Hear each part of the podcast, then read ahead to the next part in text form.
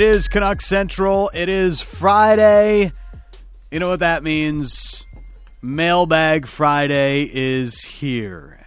Each and every Friday, we take your questions, and I do want to shout out the listeners of Canuck Central Sat because uh, every week, uh, Mailbag Friday is one of our best performing um, segments, podcasts. We get a ton of questions every week.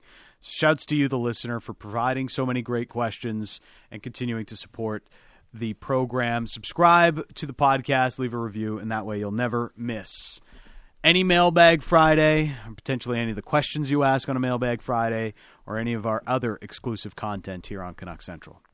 Yeah, man. Uh, very excited for the mailbag as always. Some great questions. It's a special trade deadline edition. We'll, we'll answer all sorts of questions, but Yes. obviously, with the deadline being only a couple days away, the fans they they want answers to their questions. One thing I will say for those that have been asking me and, and DMing me, no, I have not tried the Crystal Mall food court yet. Man, I gotta do that. I want to. I really do want to. Honestly, like I remember, Anyways. I went home and you know I looked it up again. I'm like, yeah, these things have some good places, and people were texting in a bunch Yeah. of suggestions. So I've written a few down. So I Uh, want to go. My wife actually had to pick up something at uh, Metrotown, and I drove by, and I did see the Abdul's barbecue. You did? at Crystal Mall. That looked that listeners have told us is really incredible. I'm like, I should have stopped, but it was it was already kind of late. So it was Late at night, you mean? yeah, Or it was like after eight o'clock. We had already had dinner. oh yeah, well, you could have always like take taken it home with you, and then pulled it out on the couch. Take it on a doggy bag. All right, I'll take it to go, please. All right, give me that mailbag music. It's the mailbag Friday. Uh, your questions at Satiar Shah on Twitter puts out the call for your questions, and you provide uh, many coming in on the Dunbar Lumber text line as I see right now as well. Appreciate those. We'll try to get to as many as we can here over the next twenty or so minutes. First up, uh, Leo with this question. In earlier Mailbag Fridays, you said you expected approximately two to three trades. Ah. Is this still the case? Okay, so what, what I think we did is we set the over under. Yes. Sack gives props, so we had to set a number on it, We set a line, two and a half. two and a half trades. So are we still going over or under on the two and a half? Well, just like betting odds, the line Yeah. shifts based on the information you gather and what kind of happens. And one thing that happened was the Canucks won a lot of games, right? Yep. Now you were probably getting juice on the under before. you were getting some juice on the under. Now, Now it's probably even money. now it's kind of even money, right? And I'd say the over under two and a half. Will we change it to two? I guess.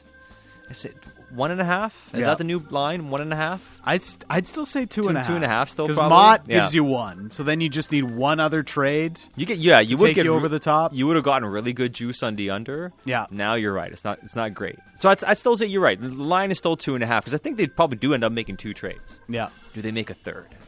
That that could be the wild card, right? Right. That's where uh, Pearson, Halak, uh, Garland, maybe like that's where the wild card trade comes in. Is if you get to three. Right. I mean, uh, it's for instance, if they do figure out something for Halak, that's one, like you mentioned, and you make a decision on Motte. That's I think I think two are happening one Yeah. way or another. and then maybe uh, Luke Schenn or somebody. I'm still going to go over three. I- Over three? Like I'll go over two and a half. You you want you're expecting a spicy trade deadline, aren't you? You know, there's there's there's a wild card up Jim Rutherford's sleeve that we're Oh, not yeah. seeing right now. Oh yeah. You know, I mean, yeah. We- I mean, you know, and we mentioned yesterday. What what if I told you what's more likely? One of the usuals get traded Yeah. that's been mentioned. You know, Garland, Boeser, Motte, um, or even JT Miller, who's you know definitely not going anywhere, or other. I think other is picking up steam.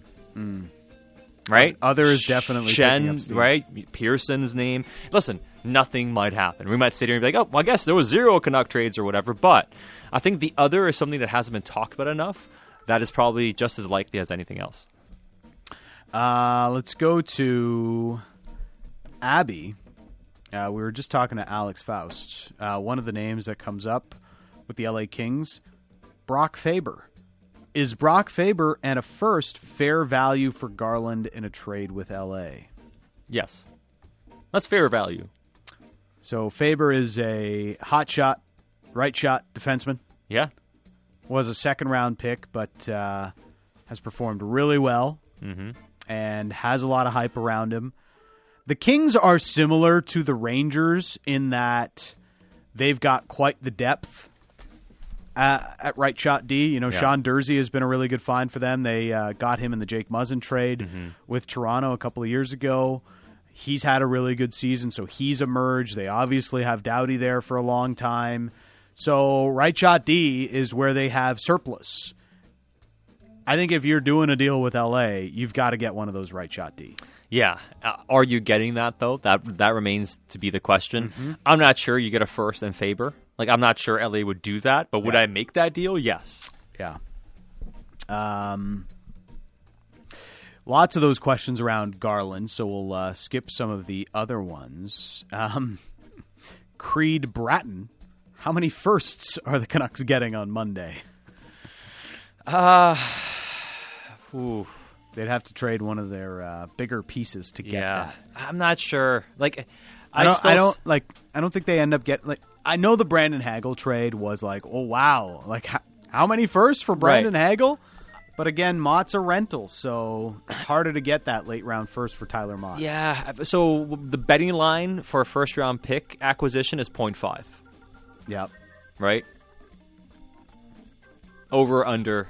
Uh, again, like um, as much as you know, Garland's name is out there and all that sort of stuff. So far, from everything that's kind of been out there, none of these teams are giving a good enough offer yet. And we'll see if that changes by Monday. That's the big question. And sometimes they do change. The offer is the last minute on the trade deadline. But if I had to guess, I'd still say no to a first round pick because I'm just not sure they're, they're they will move a big piece. Uh, let's get in a couple of lineup questions here for the mailbag. Um, William, can Pettersson get some better wingers? That combination with Patan was like someone punched me in the gut. Yeah, This is the thing with the way the Canucks lineup is now working. You have Miller, who's going to get Pearson and either Garland or Boeser. Um, and he's your first line center right now. Horvat. One of Horvat or Pettersson is going to have, um, you know, a, a tough look with with the wingers based on how Boudreau wants to make it look, and the way Pettersson had been playing before. It's like, well, I can put pretty much anybody with Pettersson, and they'll have some level of success. and I think that's part of it, and also how poorly everybody played. Brock was not very good. No, Um, the next level energy wasn't there. Garland was doing his thing. Miller was doing his thing for the most part, right? So you want to move those guys away. I think with I think it showed the level of frustration Boudreau had with Brock's game yesterday, and he didn't say anything about Brock. He was asked about Brock and said he's not going to throw any one player under the bus, but he threw the entire team under the bus instead and just I criticized mean, when them. you're asked specifically about a player and be like, "I'm not going to throw anybody under the bus," it kind of does tell you in a way how you felt, how he felt about a certain player's game. And at five on five, Boeser played less than two minutes more than Chase on at five on five. Yeah, I think the fact that Pettersson didn't get better wingers, I think, was an indictment on the other guys not playing with them. See, I, I'd wonder if Brock is affected by the constant rumor mill around him and the uncertain situation. I wonder. but I mean, he's lived that for so many years. he now. has. So I've I've heard conflicting things, right? I, I've heard. I've heard that he is very frustrated by the trade rumors, right? And who wouldn't be to some degree? Like, I, I, mm-hmm. and that of, of all the guys, he's the guy that's been impacted the most by it. I've heard that. Yeah. But then I've also heard talking to people around the team that they don't notice anything different from Brock. They don't notice him carrying himself differently. He's still the same, you know, guy that's always kind of smiling and getting along with everybody and is and is happy to be there type of that type of deal. So I'm not quite sure, you know, where it's at, you know, mentally with him with all the trade talk. But would I be surprised that he's more consistent after the deadline? No, I wouldn't be. A um, lot of questions about Brock today for the mailbag. Rockford, why is Boeser's why is Boeser a ghost of his first year, and why is his skating slower than his first year? Uh, His skating, I don't know if he's, his skating is slower, to be honest. Um, I think I would say Brock's skating hasn't improved a ton. Um, you know, we talk about Horvat and how skating was a question mark for Horvat, and he really worked at it, and it's less of a question mark now. Has Brock improved his first step? Has he, you know, improved his speed? He's not more dynamic. He's no. not. It seems as though he does. And hey, you know, I haven't gone back and watched a lot of the tape from his first year, but my feeling is that his short area quickness and his ability to create a little bit of space to get his shot off more often hasn't been there as much. No, it hasn't been. But I do think it's unfair to say. I mean, he's a shell of his former self. Yes. I mean, I mean, if, if He you still look at his- scores at a pretty good clip. Yeah, he's still scoring, right? And this year, not quite as much as you want, but he's been a lot better since Boudreau took over, right? But you know, it's, it's just one of those things.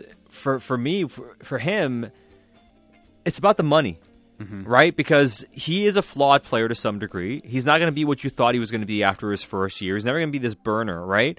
But he's a guy that can produce. He's a guy that can score. And those guys are not easy to find. Yannick was critical of Brock's game last night and talked about the flaws in his game, but then he was quick to say those guys are very hard to find and very hard to replace. So, as much as he's imperfect, it comes down to one simple thing. Is there more value in keeping Brock at a number that makes sense for the team or trading it for something that's not going to be what people want it to be value wise? Because you're not getting the haul people are talking about right now for Brock Boeser. Uh, Ella, why does Bruce refuse to play Pettersson and Boeser together? Good question. It really is. I mean, Yeah. uh, I know Bruce has said a lot about how you know Hoglander and Petey are friends. Now Hoglander's you know um, injured and all that sort of stuff. But part of me, I don't want to be like, oh, he he doesn't like the fit or whatever, doesn't think they're friends. I don't. I don't, think it's, it's anything like that. What I think is he views Brock as a certain type of player that excels with a line that's going to play down low. Yeah. And you look at how he's played with Miller and they've had success. You look at how him and Horvat have had success. It's all below the hash. You know, it's grinding and it's kind of, you know, cycling and then bringing the puck up close and, and trying to jam it away and, you know, try to shoot from as close to the hashes as possible, right? Uh, maybe it's just that he doesn't think stylistically that's what he wants to do and with how he's building his lineup and he just doesn't go there. I think he he looks at Pettersson and says maybe that's a line that's going to create more off the rush and through transition and you know with more creativity.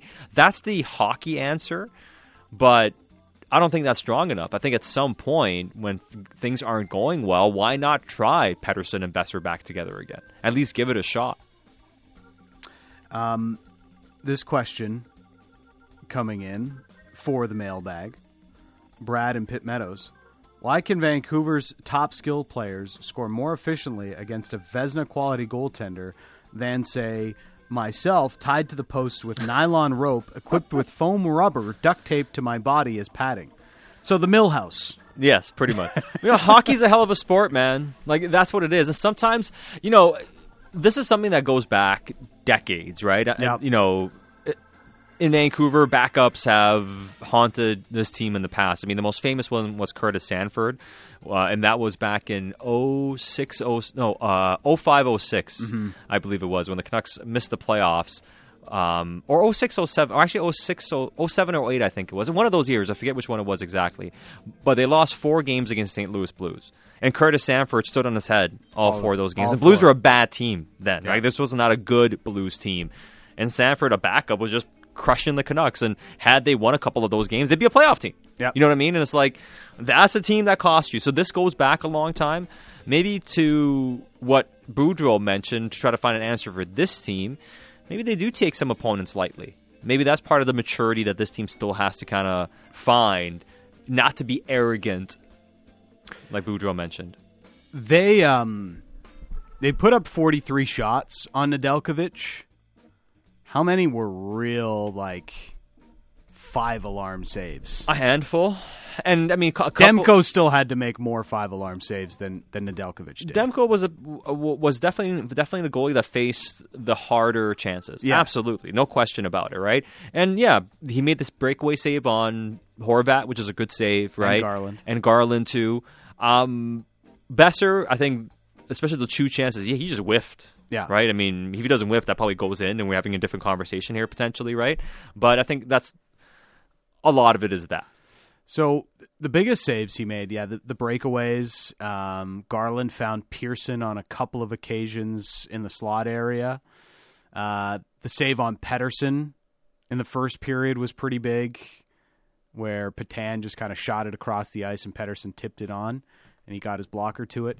You know, but like other than that, you know, they were kind of all routine. So it's like know? five or six chances we're Yeah. talking about here. I think we named pretty much all of them. So it's like, yeah, you threw a lot of pucks, not a lot of quality. and that's uh, always uh, one of the uh, question marks that uh, y- you have to think of. Like you know, forty three saves. That was a lot of volume. Was there a lot of quality there? Not necessarily. Uh, so appreciate the question and appreciate the creativity with the question from Brad and Pitt Meadows. Uh, discount Dracula. What happens if they can't move Halak? I mean, do you think Bruce really wants to start him again? That's from uh, Discount Dracula. I'd say, you know, that we're hearing Demko starts both games this weekend. One, it speaks to their desperation. Two, it speaks to their lack of confidence in Halak. But look, if the Canucks fall out of the race and Halak is still a member of the team, Halak's going to get a lot of those back to backs for sure. Yeah, I mean, if, if, if that's the case, right? And right now, with how, Halak's played and how big these games are, I can understand, especially losing that game against Detroit. Like, you're at a point where we're talking about how you can't lose both. You, you have to win both of these games. You know what you can't do is lose both of these games. Like you're done. You lose both of these games, it's over. Like it's not even worth having conversations about playoffs anymore. If they lose both these games back to back, Yeah. that means all you can lose is like four more games the rest of the season, and you got to go 14 and four in your final 18, which isn't happening, right? So, what happens regardless on Saturday? We could see Demko play, but if he has a relatively easy night or doesn't face a ton, I think for sure he plays on Sunday then. Because I don't think Woodley throws that stuff out if, if it's not a possibility. Yeah, um, very unlikely. Uh, let's get a final couple of uh, Canucks questions out there. Um, Tones wants to know when you say different, how different do you realistically think this team could look next year? Dom with a similar question.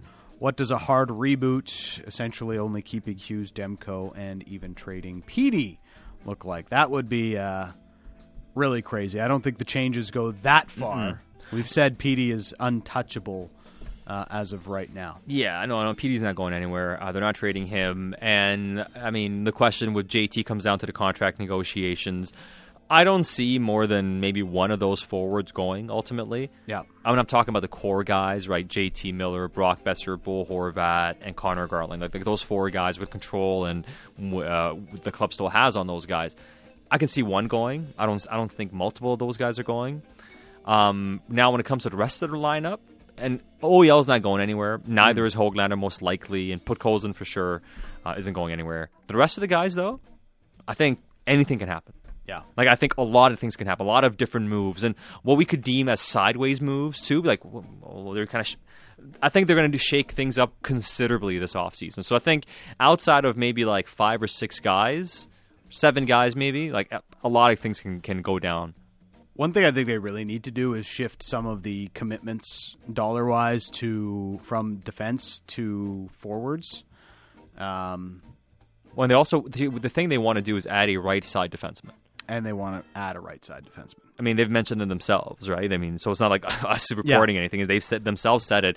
Ideally, I think what they want to do is get a young player, Yeah.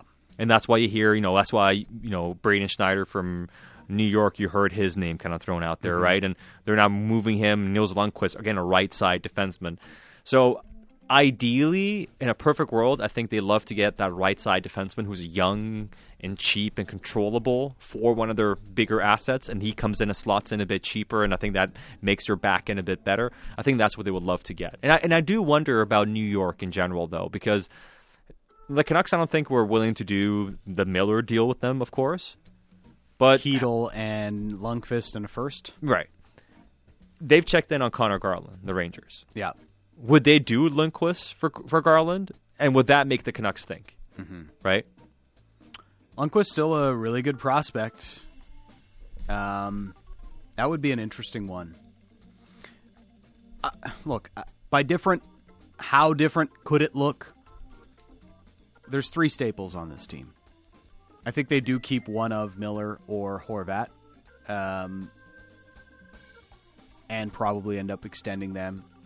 I think Brock stays. I think. I, I don't think they're like actively trying to trade Conor Garland, but it's one of those things where you know, he is a movable piece with a lot of value, and mm-hmm. that's why they are considering it, especially with the cap commitments they already have. I wonder if Tyler Myers is long for Vancouver. So there's a lot of different moves that they can make. The one thing I think about with Miller when it comes to his extension sat, and I thought about this today as I was shopping at Winners actually. At Winners, what did you get? Nothing. I was just Just know, looking I, around. I went out for a walk and it was raining, so I Did you just- go through the art to see if there's anything new? I've actually been looking for a carry-on luggage, and uh, Oh, they- really? they, didn't have anything I liked. Mm. Yeah, I I don't know. I'm kind of tired of duffel bagging it all the time. So Yeah, I hear you. I mean, it's if if you're taking a flight that's say over two hours, Yeah. and you're staying somewhere for more than two or three days, I'm with you. You kind of need the actual luggage. yeah, it's nice. It's nice to have. It's not a must-have, but it's nice to have. nice to have. Um, but I was, I was thinking about this. Like, let's say Kadri. Like, Kadri would be a better comp for Miller almost than anybody. And let's say Kadri goes to UFA this summer and gets a smaller number than you think. All of a sudden, does that change what JT Miller ends up at?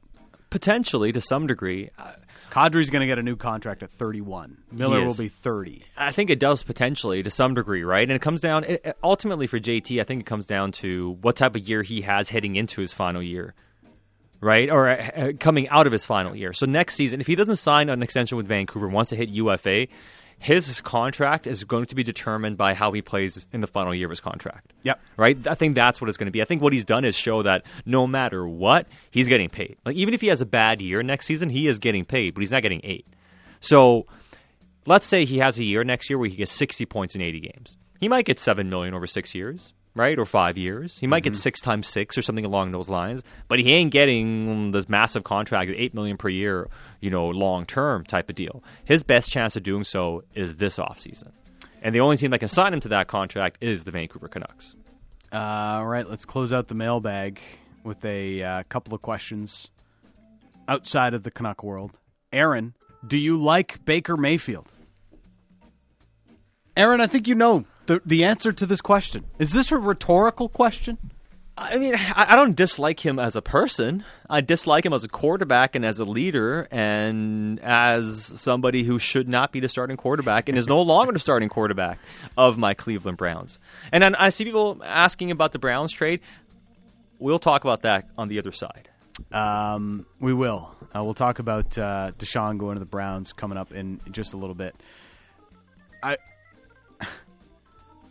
Pete Carroll is going to trade for for Baker Mayfield, and I'm going to be very upset about it. Well, do you see Baker now is like saying, I, I, I prefer to go to Indianapolis. That is Oh. my preferred destination. It's like, it's like, bro, you ain't got no say. Yeah, you, Like, you haven't played well enough.